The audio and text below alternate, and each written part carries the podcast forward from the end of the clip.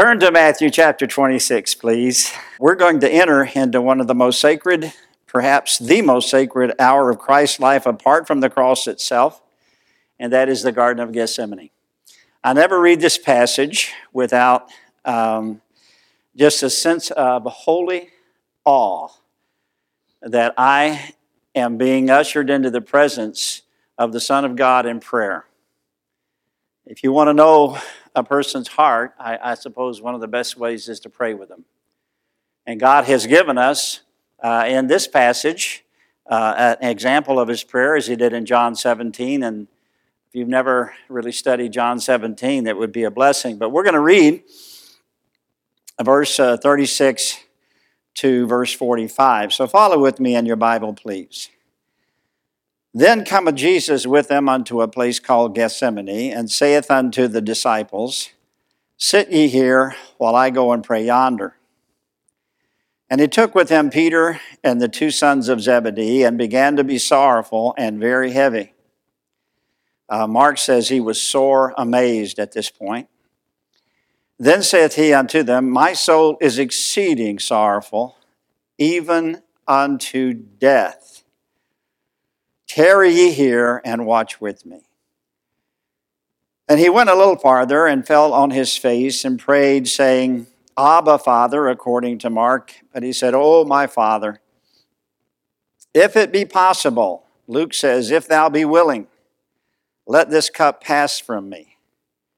Nevertheless, not as I will, but as thou wilt. And he cometh unto the disciples and findeth them asleep uh, Luke says they were sleeping for sorrow. And said unto Peter, What could ye not watch with me one hour? Watch and pray that ye enter not into temptation. The spirit indeed is willing, but the flesh is weak. He went away again the second time and prayed, saying, O my Father, if this cup may not pass away from me except I drink it, thy will be done. And he came and found them asleep again for their eyes were heavy. And he left them and went away again and prayed the third time, saying the same words. And this is where Luke records that his sweat uh, fell, as, as it were, as great drops of blood to the ground. Then cometh he to the disciples and saith unto them, Sleep on now and take your rest. Behold, the hour is at hand, and the Son of Man is betrayed into the hand of sinners. Rise, let us be going. Behold, he is at hand that doth betray us. Our Father in heaven, uh, we come before you tonight as needy people. We are hungry and we are needy and we are thirsty for the Word of God, the Spirit of God, the cross of Christ, an understanding of the heart of our Lord. I pray tonight that you would break up the fallow ground of our minds. Help us to put aside all things that would distract from this holy moment in the life of Christ. Guide our examination of what His cup really was and what ours really is. And Lord, I pray tonight that because we are nothing, we plant and we water, but he that planteth and watereth is not anything, but God that giveth the increase. Because we are nothing, we without thee we need thee tonight. Because we can we have nothing apart from the Holy Spirit. And I sense that tonight, Lord, because I my friends have come to me on their journey and I have nothing to set before them. And if you don't give us the bread of the Holy Spirit, this is a waste of our time. And Lord, we can do nothing without Christ. With men, this is impossible what we're attempting tonight. With men, it is impossible what we attempt as Christians every day. But not with Christ, for with Christ, all things are possible. And so, do a work tonight that is so supernatural, there's no explanation for it in every heart. And help us, Lord, to be tender and open to your word. In Christ's name, amen. When I first started counseling years ago, it was not uncommon for people to come to me and they, they would say, uh, well, Brother Benny, what's your success rate in counseling? Now, that may reveal more about the questioner than the counselor. Anybody who goes to a pastor or a biblical counselor and says, What's your success rate? Is admitting they are depending on you to change them. It's a very dangerous thing. But my answer to them is this, uh, and I, say this often if you come with a humble um, spirit and you come with a teachable and a humble will, you will make progress. But a man convinced against his will is of the same opinion still. And perhaps one of the greatest problems that Christians face and that we all face, and, and certainly I face in my counseling, is people who come with a resistant will. And can I tell you that you can have, you can be sitting here tonight and you can have a will that is resistant to God under the very best of preaching. He that being often reproved and hardeneth his neck shall suddenly be destroyed, and that without remedy. You can go to the best Christian school, you can go to the best church, you can sit under the best Bible teacher, and you can leave that place and go back home and still have a resistant will. You can have a will that is opposed to God even in the midst of ministry. And many will say to, the, to, to, me in that day, Lord, Lord, have we not prophesied in thy name? And in thy name have cast out devils, and in thy name done many wonderful works. And then will I profess unto them, I never knew you. Depart from me, ye that work iniquity. That phrase uh, troubled me for a long time. Ye that work iniquity. How is it possible that casting out devils in Jesus' name is iniquity? How is it possible that feeding the poor in Jesus' name, doing many wonderful works in thy name, is iniquity? How is it possible that prophesying in Jesus' name, preaching, soul winning, and singing and so forth in Jesus' name is iniquity? And finally, I realized because the will of that person is not fully surrendered to the finished work of Christ on the cross, and they are saying, This is my way to get to heaven. That will is hardened against God in the midst of ministry. We can have a will that is resistant to God and not even realize it. Some call, according to James chapter 1, some call evil good and good evil. A man one time in counseling uh, attacked his wife verbally, emotionally, right in front of me. And I had to stop him. And I have a policy in my counseling that I don't, I don't mind if you express your feelings as long as, not, as there's not too much feeling in your expression. I don't mind if you say I'm angry, but I don't want you to swear and throw things as they have done to me, by the way. I have had things. Have you, have you had things thrown at you, Brother Bill? Um, but this man was just, he just dumped all over his wife. And I said, I said, why did you do that? He said, because I'm honest. Now here's a man with a hardened will, but he doesn't know he has a hardened will. He's calling evil good. And so I reminded him lovingly, I hope, yes, the Bible does say a fool speaketh his whole mind. But the point is that, that we can, we can ha- have this and, and pride ourselves in, in, in having this uh, uh, will. I want you to turn to James. Keep your finger here. We're coming back, but turn to the book of James. And uh, I want you to see some of the characteristics of a person that has a hardened will. Very common. We see them all the time. And you may recognize yourself as we look at this. First of all, in chapter 4, uh, God's word says, From whence come wars and fightings among you? Come they not hence even of your lust that war in your members? A sign of a hardened will is division in relationships. Can I remind, remind every married couple here and every person here the only reason that there are divisions in relationships is because of a hardened will. We call it pride, but only Proverbs 13:10 Only by pride cometh contention. Only by pride. A couple came to me that had, had spent over $60,000 in lockdown psychiatric wards with numerous psychiatrists because they couldn't get along with each other. And they came in and they sat down. The first session, I said, I know the problem. They said, You know the problem. I said, I do. You know the problem after one session. That's right. We have spent thousands of dollars on psychiatrists and they couldn't tell us a problem, and you're going to tell us what the problem is. I said, That's right. What's the problem?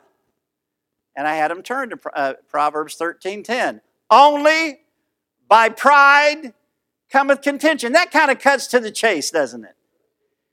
Cuts to the fat. And by the way, that's a great blessing of biblical counseling. Biblical counseling uh, asks the what questions, not the why questions. And certainly, this is one of the what questions. What are you going to do about your pride? And so, there is a division in relationships. Verse 2 Ye lust and have not, ye kill and desire to have and cannot obtain, ye fight in war, yet ye have not because ye ask not. There's also a denial of desires. You lust and you, and you uh, desire to have, but you have not. That's an evidence that a person has a will that's set against God. There are, eh, there's a denial of personal desires. And then look at uh, verse 2 again. Uh, ye ask and receive not. Verse 3 um, Ye ask and receive not because you ask amiss that you may consume, uh, consume it upon your lust. Uh, there is a disappointment in prayer in people who have a will that's set against God. They ask and they ask and they wonder, why don't I get my prayers answered? And many times it's because your will is in opposition to God's will. And then in verse 4, uh, ye adulterers and adulteresses, know ye not that the friendship of the world is enmity with God? Whosoever therefore will be a friend of the world is the enemy of God. And so there is a there is a devotion to the world and a distance from God that people are not even aware of. It was a shock to me, and, and, and really in just the last few years, when I came to realize, uh, and I believe that the upper level, or the deeper level, let's put it that way, the deeper level of understanding uh, our forgiveness with God and our relationship to God is when we come to God and confess not just what we have done, and not just agreeing with God that what we have done is a sin, but when we come to God and we confess how we've hurt Him. I have had a lot of people cry tears in my counseling room about their unhappiness, their regrets, their pains, their loss, their unhappiness. But I have never had a person cry because they hurt their God. When was the last time you cried over the pain you caused your God? God says, You love the world, you're my enemy. God says, if you love the world, the love of the Father is not in you. God said to David, You despise me. That's why you committed adultery and murder. You despise me. Crawl inside the heart of God and feel His pain. Understand what it means to grieve the Holy Spirit of God, and you will begin to get an idea of how hard your will has been that you have never considered it. And by the way, that distance from God is very real. But can I add this as well before we move on because there's a point to this? I don't believe we will ever understand the, the truth about God unless our will is yielded to Him. Jesus said in John chapter 7 and verse 17, If ye will do His will, ye shall know of the doctrine.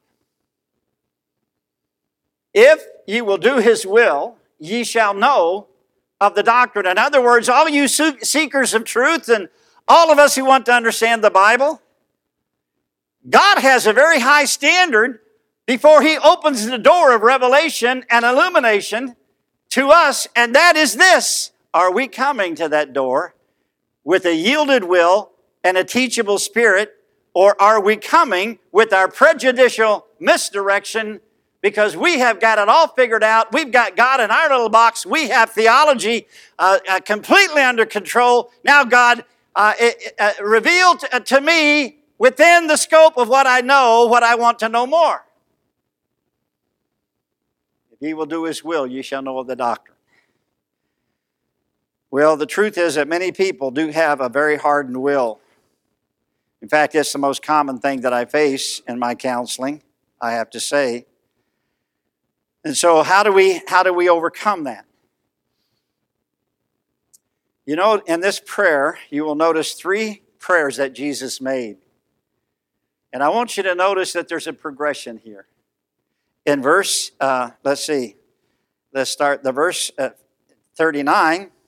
O my Father, if it be possible, let this cup pass from me. Now, let me read to you how Mark put it in the Gospel of Mark. Abba, Father, this is Mark 14 36. Abba, Father, all things are possible unto thee. Take away this cup from me. Nevertheless, not what I will, but what thou, uh, what thou wilt. Do you understand what he's saying? Uh, Christ is coming uh, to this cross, and Christ is looking at this cup. We're going we're gonna examine that cup in a little bit, but I will tell you this Christ had a struggle. And according to Hebrews chapter 5, uh, he learned or he, he was perfected uh, by what he learned. I'll, I'll show you that in a moment. But there is a concession here, but it's, you hate to word, use the word reluctant but it's hesitant. He's looking into this cup and he's saying, Father, all things are possible unto thee. Take away this cup from me. And then you can hear the change of his tone. Nevertheless, not what I will, but what thou wilt. But then look at the next prayer. In verse 42, O my Father, if this cup may not pass away from me except I drink it, thy will be done. There's a growing conformity now, meaning this that as he goes through these prayers and he goes through the suffering and he goes alone into the garden, his will is being softened more and more, his will is being yielded more and more. He is growing on a series of steps of perfection through his obedience and his yielding to what he knows to be the will of God understand that this is God, but this is man. And he is showing us his manly struggle with his godly responsibility by the struggle he has with the cup. And he goes away again.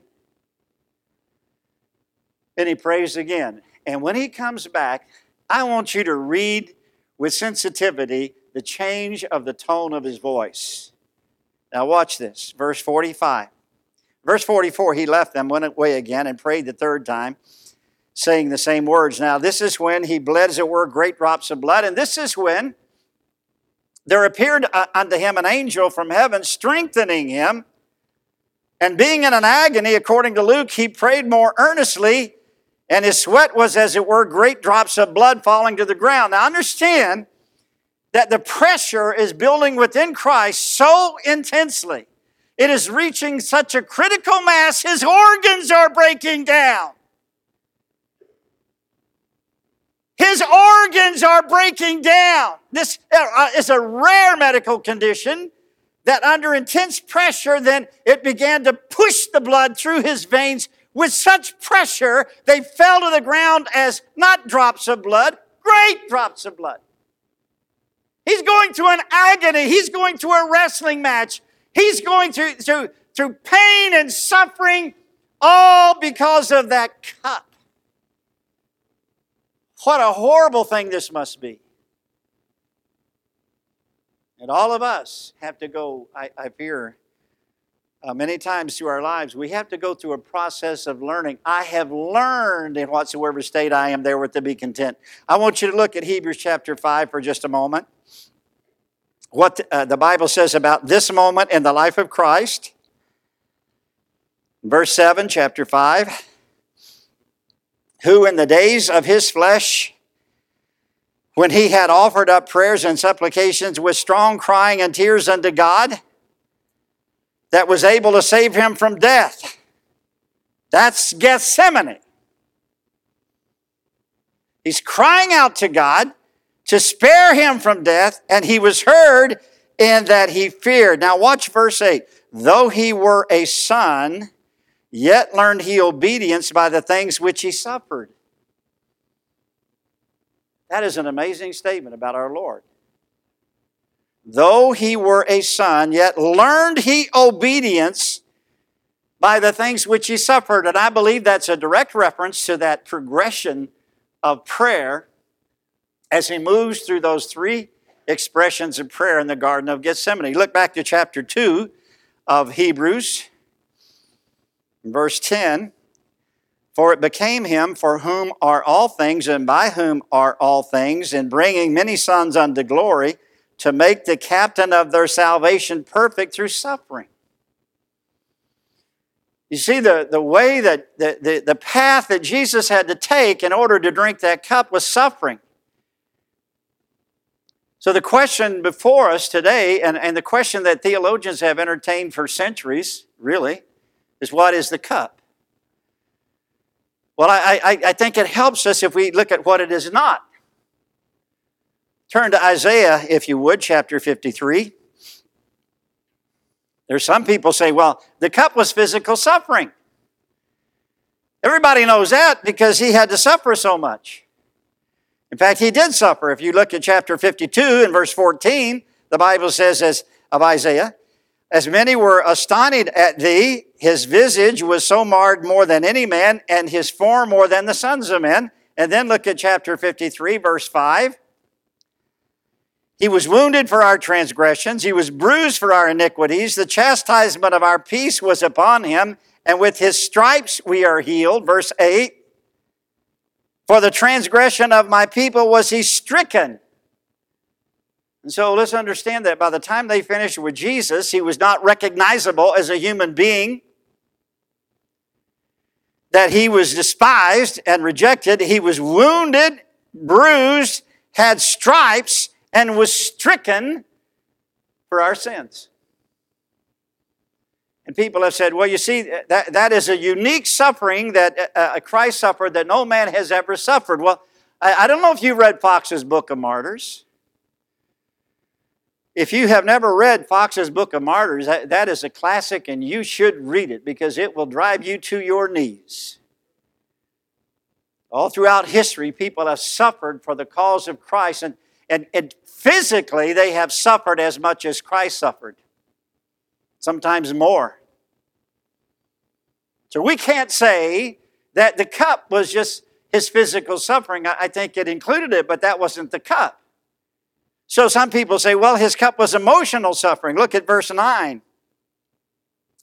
Uh, well, let's start in verse 10 rather. It pleased the Lord to bruise him. And, that, and by the way, that means it gave joy to God to see the atonement accomplished by Christ.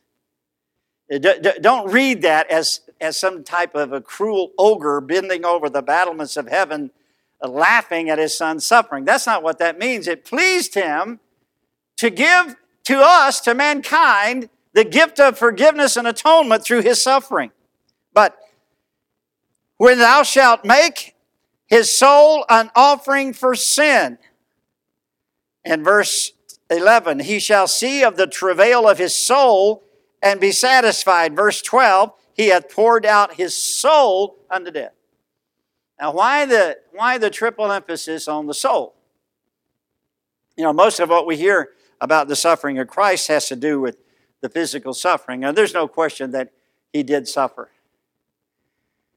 Uh, I, I, think sometimes that um, we don't have an exact record of all the things that Jesus suffered because uh, uh, we would probably focus on that like Mel Gibbs, uh, Mel Gibson, is it did it in the Passion of the Christ. All the focus was on the physical suffering. the uh, exit interviews of the movie theaters around the world when that movie came out, The Passion of the Christ, the exit interviews revealed one common question among all moviegoers that was never answered. Why did he have to suffer like that? So all Mel Gibson did was show the suffering of Christ without explaining why he, why he suffered. That's, that doesn't accomplish the purpose of God. But this, this emotional suffering, this soulful suffering, can I suggest something to you? Without the soul suffering, the crucifixion would never have been complete. Because if only his body had suffered, he would only have died for a body. But because he suffered for the body and he suffered for the soul, he died for the whole man. He had to suffer emotionally. And oh, how he suffered. The words he describes he began to be sorrowful and very heavy. That word sorrowful is a deep depression, a wounded spirit. It's a grief that presses in from all sides and leaves no place for defense. It's a complete consumption of the spirit to the exclusion of every relieving thought. It's one thing to suffer and have hope that this will end. Jesus did not have that hope. It's one thing to suffer and know I can get through this or there's a way to stop this. He had not, he did not have that hope. This is the sorrow he, uh, he was expressing. He was very heavy, which is a heaviness unto death. According to Goodwin, not extensive so as to die, but intensive that if he had died, he could not have suffered more exceeding sorrowful, even unto death. And he's talking about this, ladies and gentlemen. His sorrow, his depression, his despondency was so deep, he was right at the edge of death. And that's why he cried out to God, as recorded in Hebrews chapter 5, that God would keep him from death. We have no idea of the weight and the pain and the grief and the sorrow that Jesus was experiencing as he looked at the, the, the, the, the coming uh, uh, uh, incorporation of sin into him.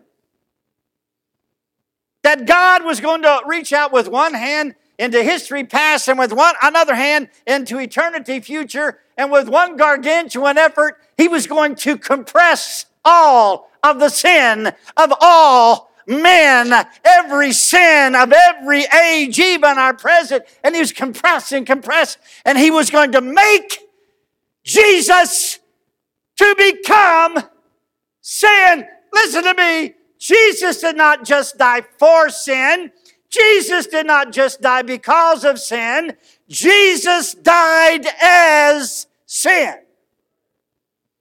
He became sin. And the thought of it overwhelmed him. The thought of it said, make him say, I'm exceeding sorrowful even unto death. I'm entirely immersed in woe. I'm encompassed with grief. I'm encircled in pain and I'm overwhelmed with despair. And that brought him to agony. Luke 22 says he was in agony. Agony is a loathing aversion mixed with a despondency for the future. It's an agitation of spirit accompanied by quaking of the body. This is supreme grief and anguish. He suffered emotionally. Now, let me ask a question here. Why was this necessary? Well, he came to suffer for the whole man. But it goes beyond that. Because you see, if we are crucified with Christ, and we are. And if we are to know him and the fellowship of his sufferings, and if we are to be conformable unto his death, why do we at all cost avoid all emotional suffering? Does emotional suffering have a place in the life of a Christian? I was asking a counseling seminar one time, Brother Benny, does a spirit filled person ever get depressed? I had no answer except to say, look at Christ in the garden. Was he depressed? Oh, he was depressed like nobody's ever been depressed. Yes, he was in despondency, he was in despair, he was in depression to the point of dying.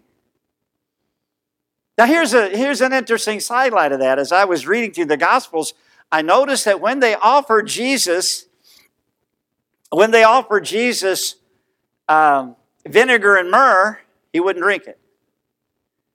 But when they offered him vinegar alone, he drank it, right? Why? Well, I went way, I went back in all the medical books and every everything I could find, all the way back to find out what is vinegar and myrrh, what is vinegar and gall. Here's what I found out: it's a soporific, it's an elixir, it's a mixture, uh, it's a cocktail, if you please, of a pain deadening, emotional altering drug. For the person who goes to the cross, there was a group of women in Jerusalem called the Daughters of Jerusalem who fulfilled Proverbs 31 Give strong drink unto him that perisheth. And strong drink unto him that perisheth included vinegar and myrrh or vinegar and gall for two reasons to dumb down the physical suffering, to dumb down the emotional suffering. In other words, Jesus refused to dumb down his suffering because he knew that the cross had to be suffering. But what do we do? Pharmaceutical companies have made millions and billions upon the driving desire of every person, even Christians, to never have any emotional suffering. When my wife, uh, Sandra, died, we've been married 42 years. I'm a grief counselor. I counsel people in, in, in, grief, and I, I know the steps and I know what is entailed, but I had never experienced it. And then in a seven year period, uh, my, I, I'm trying to remember the order. My father died, my mother died, my brother died, my wife died, and my son was sentenced to death. In a one half hour period, I learned that my mother was dying and my son was going to die. And when my wife, who was the end of all of that, when my wife died, I went into an agony of grief that I have never known. I went to the uh, beach house and I rented a beach house. And uh, someone asked me, What are you going to do that now that your wife is dead and gone to heaven? And I said, Well, I'm going to. I'm going to go grow a beard and a ponytail and I'm going to go to the beach and I'm going to get a dog and I'm going to be an evangelist to the surfers. Well, I went to the beach for two months, but basically all I did was lie on my side and sob and cry until my stomach cramped. That was my day.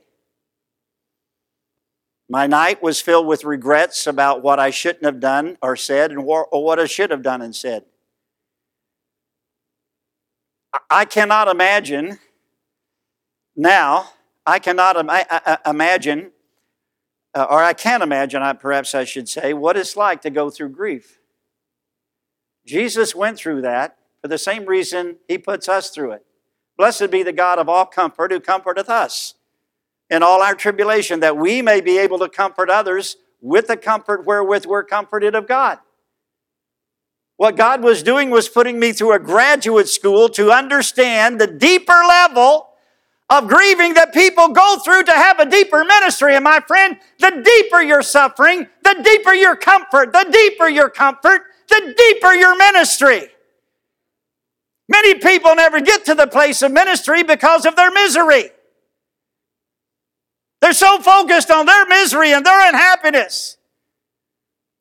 But Jesus would not do that. He would not cut short his suffering because he knew that emotional suffering was part of this. But let me suggest something else to you that the cup was not. The cup was not just physical suffering, although part of it. The cup was not just emotional suffering, although part of it. But the cup also was not social suffering, although part of it. Now, I want you to look at uh, uh, Isaiah for a minute. And uh, I want you to think about this social suffering. Look at verse 3. He is despised and rejected of men. Now, why did God put that statement in there? He is despised and rejected of, man, of men, a man of sorrows, acquainted with grief, and we hid, as it were, our faces from him. He was despised and we esteemed him not. He surely he had borne our griefs and carried our sorrows, yet we did esteem him smitten, stricken of God, and uh, smitten of God and afflicted. He's despised. You understand this? Cursed is he that hangeth on the cross. And so our starting point here has to be the, the, the, the realization that Christ loved his neighbor as himself, not coldly, not formally, but he had an intense love. And he loved to have friends. Jesus said, I call you not servants, but friends. I've written a chapter in my book that's coming out. Should pastors have friends in the church? Of course they should. Some people have this notion, well, a pastor should never have friends in the church. Well, Jesus wouldn't understand that because he had friends. He loved people. He loved being around people, and he wanted that love reciprocated. And it was not easy, therefore, to be isolated from them, to be condemned by the religious establishment, to be deemed an embarrassment by his family, to have the multitudes crying for his blood. It must have been a horrible thing that he goes to the cross and one person betrays him, another denies him, all forsake him. And there he is at the foot of the cross, and the only people there, five women. All the people he has healed and all the people he has loved turned their back on him. You don't think that hurt him? This was an awful suffering for Christ. But as bad as that was, I don't think it was social suffering. Now look at verse 6 of Isaiah 53. The Lord hath laid on him the iniquity of us all. Look at verse 8. For the transgressions of my people was he stricken. Look at verse uh, 11. He shall bear their iniquities. Verse 12. He bare the sin of many. This is spiritual suffering. And now I think we're getting a whole lot closer to what the cup is. For Christ, the cup certainly was the anger of God against sin. For Christ, the cup was the judgment of God against sin, but I think there's there's a simple way we can understand what the cup is, and that's by asking two questions. The first question is What did Christ prize more than anything else? What did he value more than anything? Do we know what that is? Second question When did he cry out on the cross? Now, for the answer to the first question, I want you to turn to John chapter 17. What was most important to Christ? Well, we see in his prayer as he prayed for his disciples and he prayed for us, those who were to come, he said in verse 11, that they, be, that they may be one as we are. In verse 20, he says, Neither pray I for these alone, that is the disciples, but for them also which shall believe on me through their word. That's you and I. That they all may be one, as thou, Father, art in me and I in thee. Verse 22, that they may, may be one even as we are one. You see, from the beginning of time, Hear, O Israel, the Lord our God is one Lord. There's an indivisibility. There is a there is a continuity of fellowship. There is an ongoing identification. You've seen me, you've seen the Father. I and the Father are one. And I want you to be one with each other like the Father and I are one as one. This was the most valuable thing to Christ this oneness with the Father. But the Bible says that God hath made him to become sin for us. And the Bible also says that thou art of pure eyes than to behold evil and canst not look on iniquity. Habakkuk 1.13. And now Christ has become sin. And now, for the first time in history, God turns his back, shuts the door of fellowship and access because he cannot look at his son. And now, for the first time, he cries out. He didn't cry out when they pulled his beard out. He didn't cry out when they whipped him with the cat o' nine tails. He didn't cry out uh, when they put the th- uh, crown of thorns on his head and beat it into his scalp.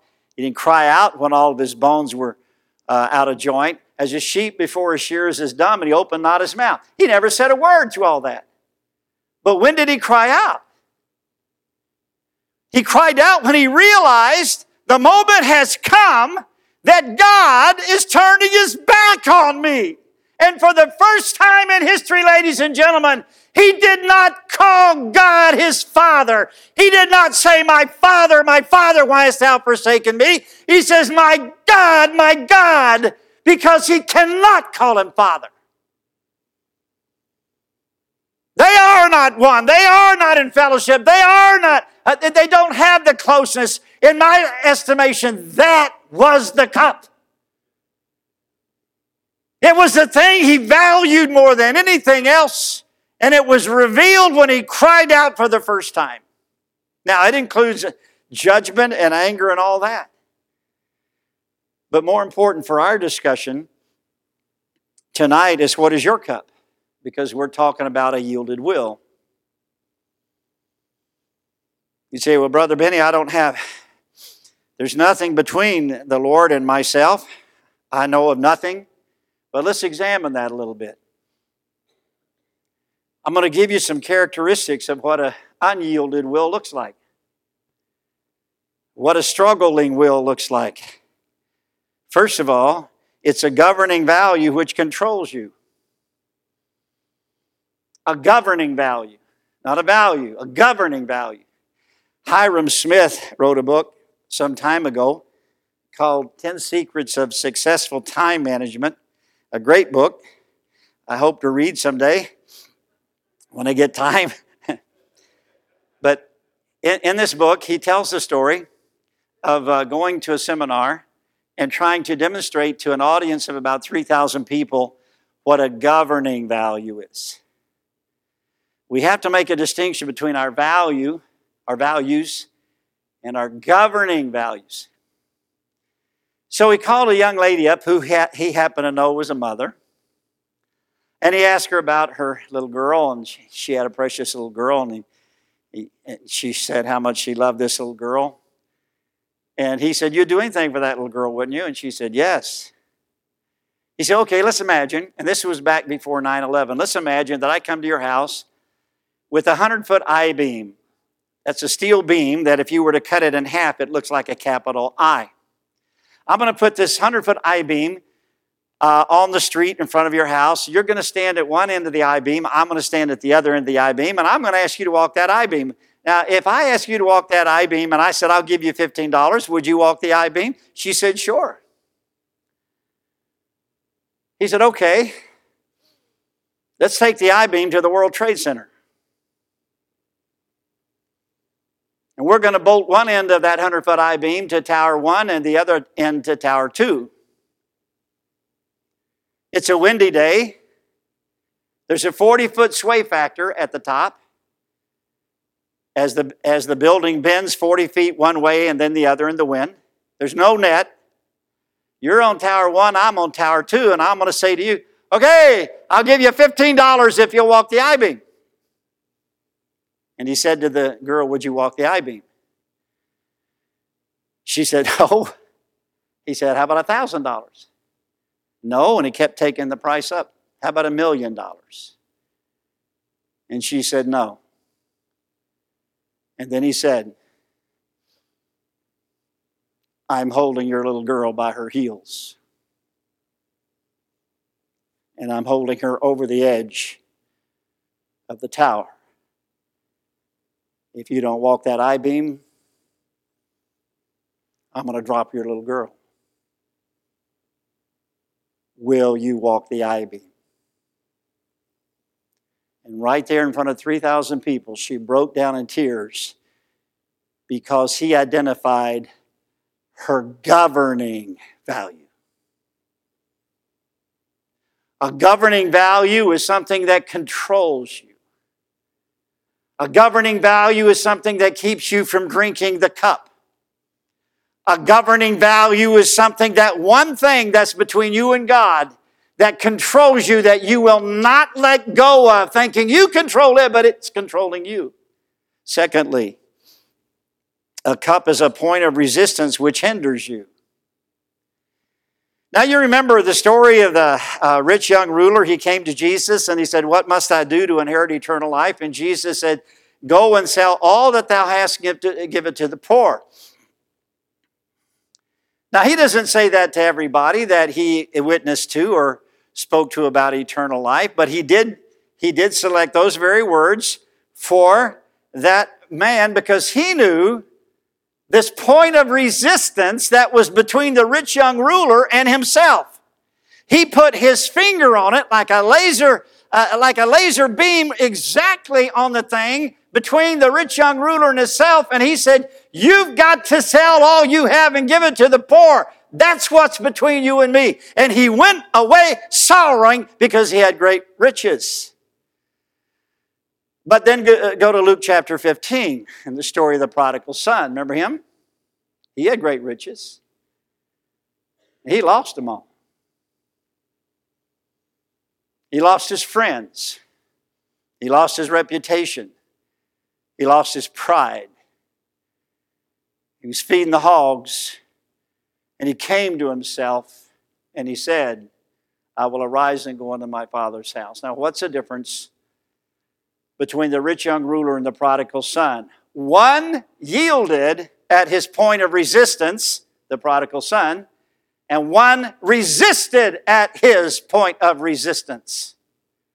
Many people do not return to the Father, many people do not become Christians because there's one thing they will not give up. At our church in Michigan years ago, a 16 year old girl uh, came forward. She was weeping and sobbing so hard that uh, we had to take her aside. In fact, I took her aside into a counseling room, and uh, I went through the plan of salvation, and I said, "Now, uh, do you understand that uh, you're a sinner?" And she says, "Yes." Tears just rolling down her face. Do you understand that price of sin is death and hell? Yes. You understand you cannot pay for your own sin? Yes. Do you understand that Christ has paid for your sin? Yes. Do you understand that by putting your trust and faith in Christ's completed work on the cross, you can be saved? And she's still sobbing uncontrollably. Yes. And I said, Do you understand that you can put your trust and faith in Christ today? And she said, Yes. And I said, Would you like to be saved today? And she said, No. And I said, Why? And listen to me, young people. I have a boyfriend. And if I get saved, I'll lose my boyfriend. She left that day without being saved. Three months later, her boyfriend broke up with her. And today, years later, as far as I know, she's still lost. Point of resistance. And so a cup for Jesus was a governing value that controlled him. That was his fellowship with the Father. A cup for Jesus uh, uh, uh, uh, was a point of resistance that hindered him. He had to face that. The third thing about a cup is it, it's a struggle which challenges you. Now, many people have, uh, have struggles that challenge you, but they won't drink that cup. Uh, sure, uh, before I was saved, you, you, may not know this about me, but when I was 16 years old, um, my parents were terribly ignorant, and I was exceptionally bright. and um, being the bright young man that I was, I took it upon myself to run away from home. Quit school, uh, ran away from home, uh, joined a gang, more or less, not, not a bad, bad gang, but not a good gang.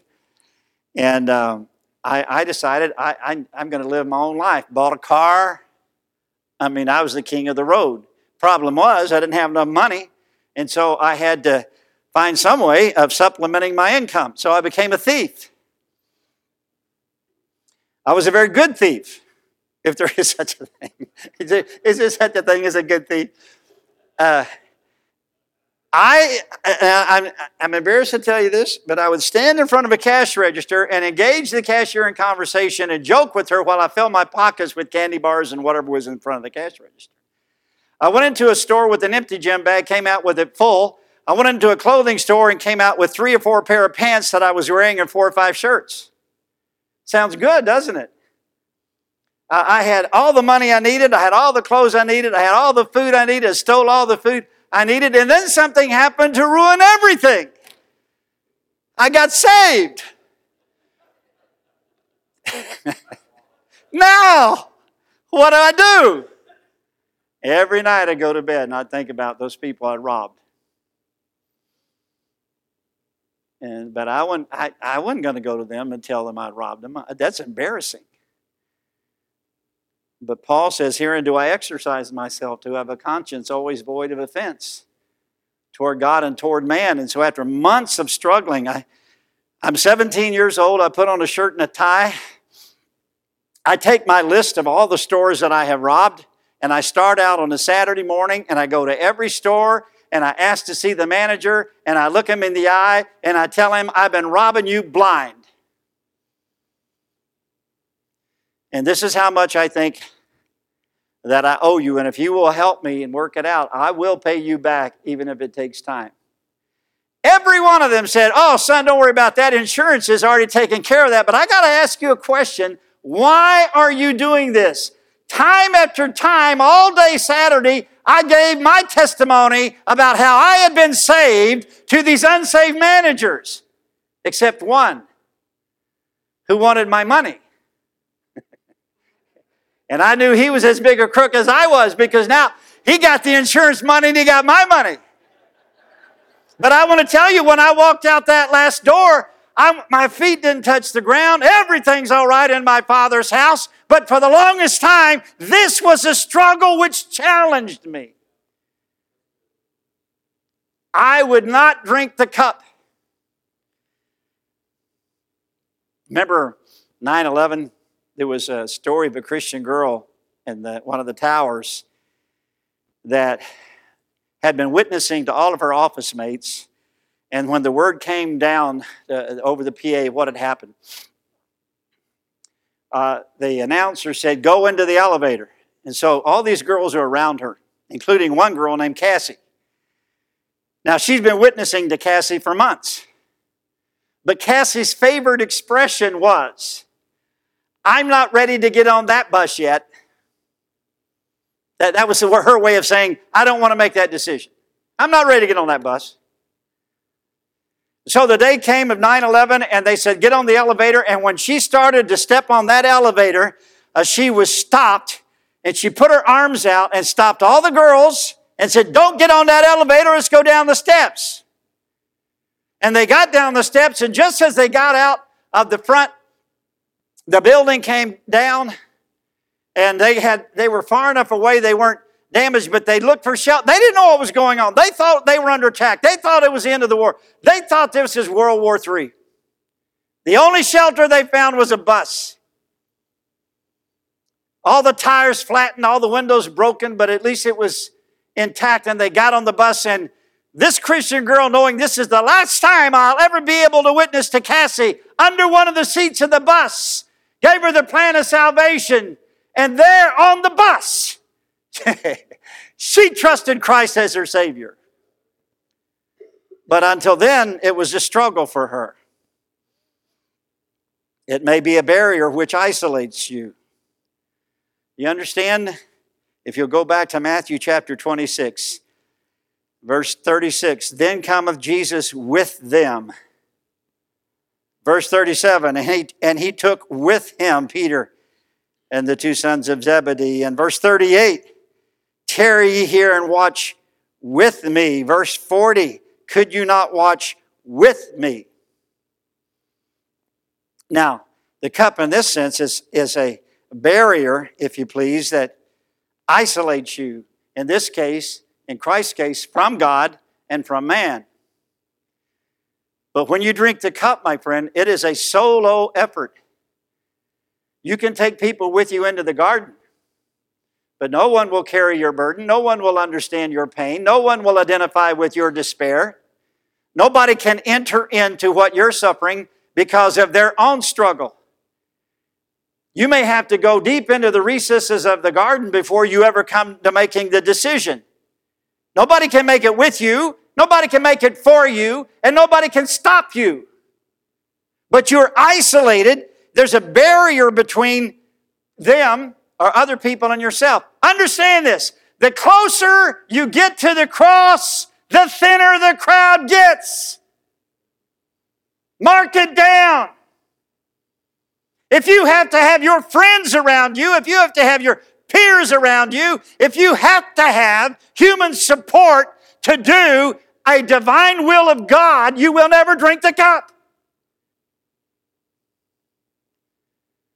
It's a solo effort.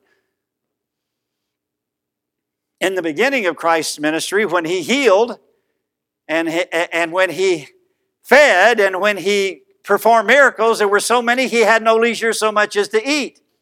That's the sustenance crowd. As long as he fed them, as long as he healed them and gave them sustenance, they loved him. But out of that crowd, few there be that find it. Now, this is the salvation crowd. This is much smaller. The crowd's getting smaller.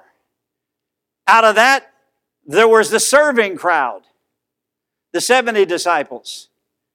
The 12 disciples, smaller. And then out of that, the sacrificial crowd. And how many of those masses of people were standing beside the cross? One man. It's strange to me and convicting to me that we are told to pray for the power of his resurrection, and we do. But how many of us pray for the fellowship of his sufferings? And yet, that's what God tells us to do. And I might add also, the cup for Jesus was a ministry which eluded him. It wasn't until, the Bible says, for the joy that was set before him. Now, this is what sustained Jesus through this whole thing. Because cursed is he that hangeth on a tree. He's rejected of men. He's had to drink this cup. He's hanging on the cross. And why did he do all this? For the joy that was set before him. What joy? The joy of the resurrection. The joy of millions of people being saved. The joy of doing the will of the Father. The joy of drinking the cup in obedience to God. For the joy that was set before him. He had to look beyond the cross. He had to realize, yes, I have to drink the cup, I have to go to the cross, and then there's a crown. We don't get a crown without the cup. We don't get a crown without the cross. Jesus drank the cup, went to the cross, and then he has a crown. And he's sitting at the right hand of the Father today. But can I also tell you that Drinking the cup is a surrender which blesses you. If you'll notice in verse 45, the word then. Then cometh Jesus to his disciples. His whole tone changes and he says, Sleep on now and take your rest. The hour is at hand. He has reached the point of total consecration, not concession, not conformity, consecration. He's not doing it because he has to do it. He's not struggling with whether I should drink it or not. He has come to the place, I want to do this. Complete consecration. And because of that, he went to the cross. And aren't you glad he did? I met Pastor Bill the first time at a prayer advance in Virginia. Am I not right, Brother Bill? That's where we first met, right?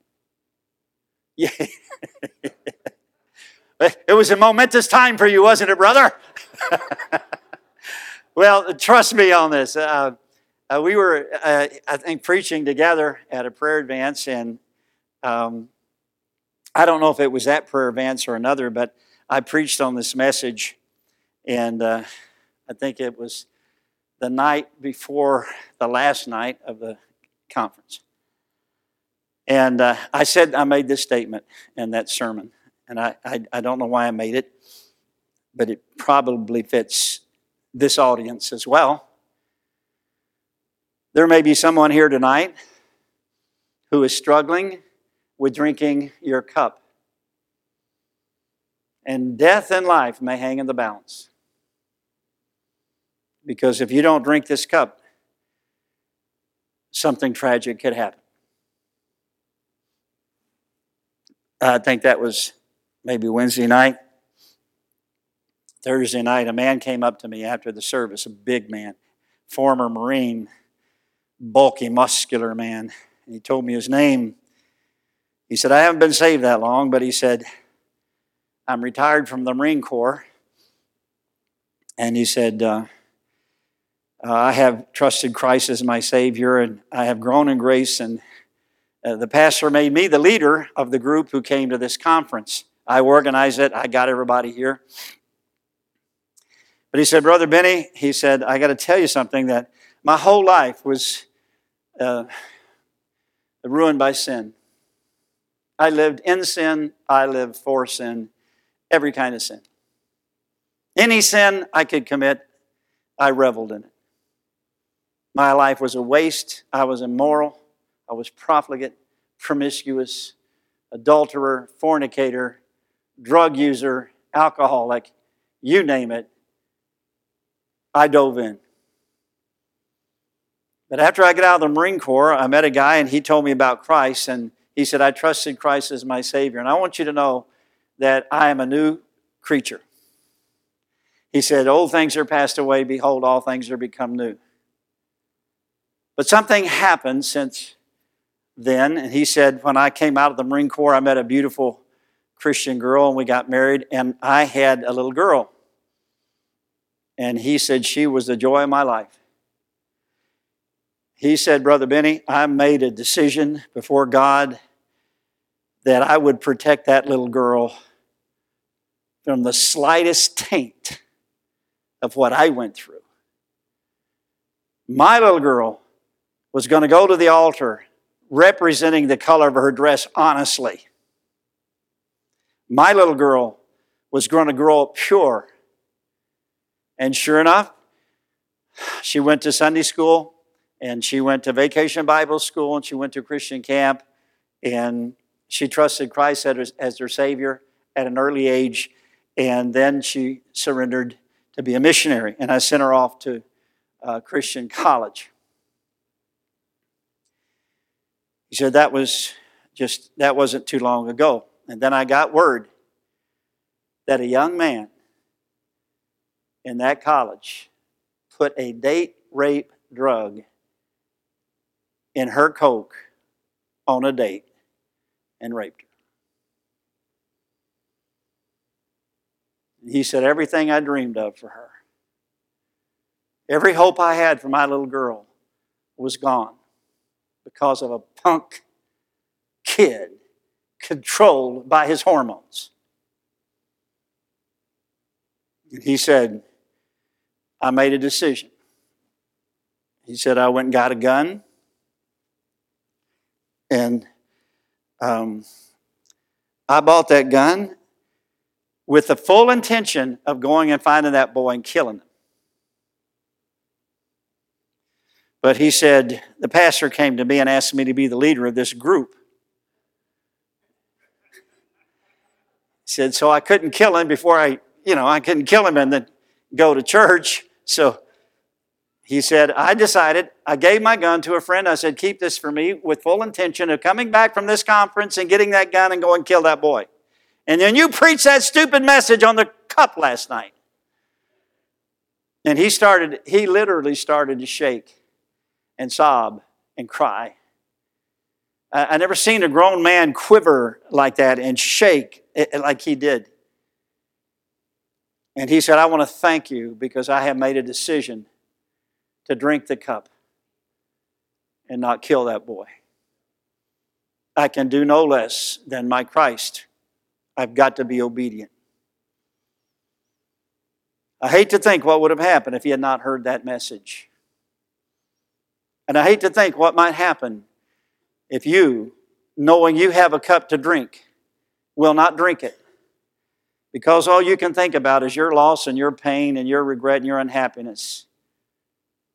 And you will not let go of something because uh, this is something you clung to, and it could be anything. And I know that feeling. I, I was angry at my father for years. I didn't even know I was angry.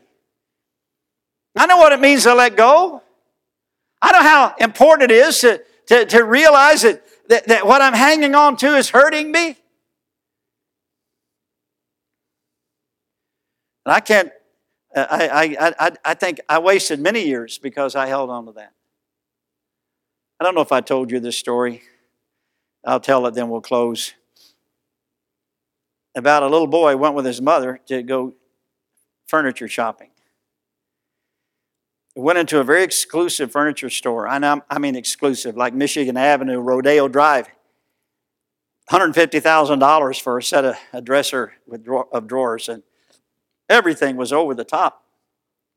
And the little five-year-old boy wandered off, and he finally came up to his mother, and he had a vase stuck on his hand, and uh, she looked at the price tag, and it was $15,000. And he comes up to his mother, and she said, Son, what are you doing? He says, Mama, it won't come off. And she said, What do you mean? He said, I tried, Mama, it won't come off. Look, it won't come off. And she tugged on it, it wouldn't come off. And they called the manager, who almost fainted. Put soap on it, water on it, oil on it, and it would come off. And finally, they did the only thing they can do. She took a hammer and she broke that $15,000 vase into a thousand pieces. And when they did, they found the little boy's hand double up in a fist. And his mother said, Son, has your hand always been in a fist? And he says, Yeah, Mama. And she said, Why? And he opened his hand to show her a brand new shiny copper penny. I didn't want to lose my penny, Mama. It's just like a lot of Christians. They wrap their hand, their memory around some tawdry event of the past that they won't let go and all around them damage and destruction and despair, but they go to the grave hanging on because they won't drink the cup. What is your cup, my friend? What is your cup? What is the governing value that controls you? What's the point of resistance that challenges you? What is that thing that separates you? agonizes you, that you won't let go. Well, I will tell you this it's a ministry that is eluding you, and it's a joy that is escaping you. But the moment you drink the cup for the joy that is set before you, you will find that there will be untold blessings of God, and there will be eternal fruit as a result of that decision. If you'll drink the cup. Would you bow your head, please, and close your eyes? Father in heaven, I pray that you would take this message about the Lord Jesus. I pray that he would be uppermost in our hearts and our minds. I pray that in no way that we may reflect upon our precious Lord, but may he be glorified May we see the cross in a new light. May we see the love of God in a new light. May we see the love of Christ in his drinking of the cup. Now I pray you would be with the pastor, the shepherd of this flock. Give him wisdom as he guides the service, the invitation. Give him the words to say and be glorified in all that's done. If you would like to know more about the Lord Jesus Christ, you may contact us at the church website, gospelbaptistchurch.com, or you can go to Facebook and type in Gospel Baptist Church, Bonita Springs, Florida. Also, you could call the church office at 239 947 1285. Thank you, and God bless.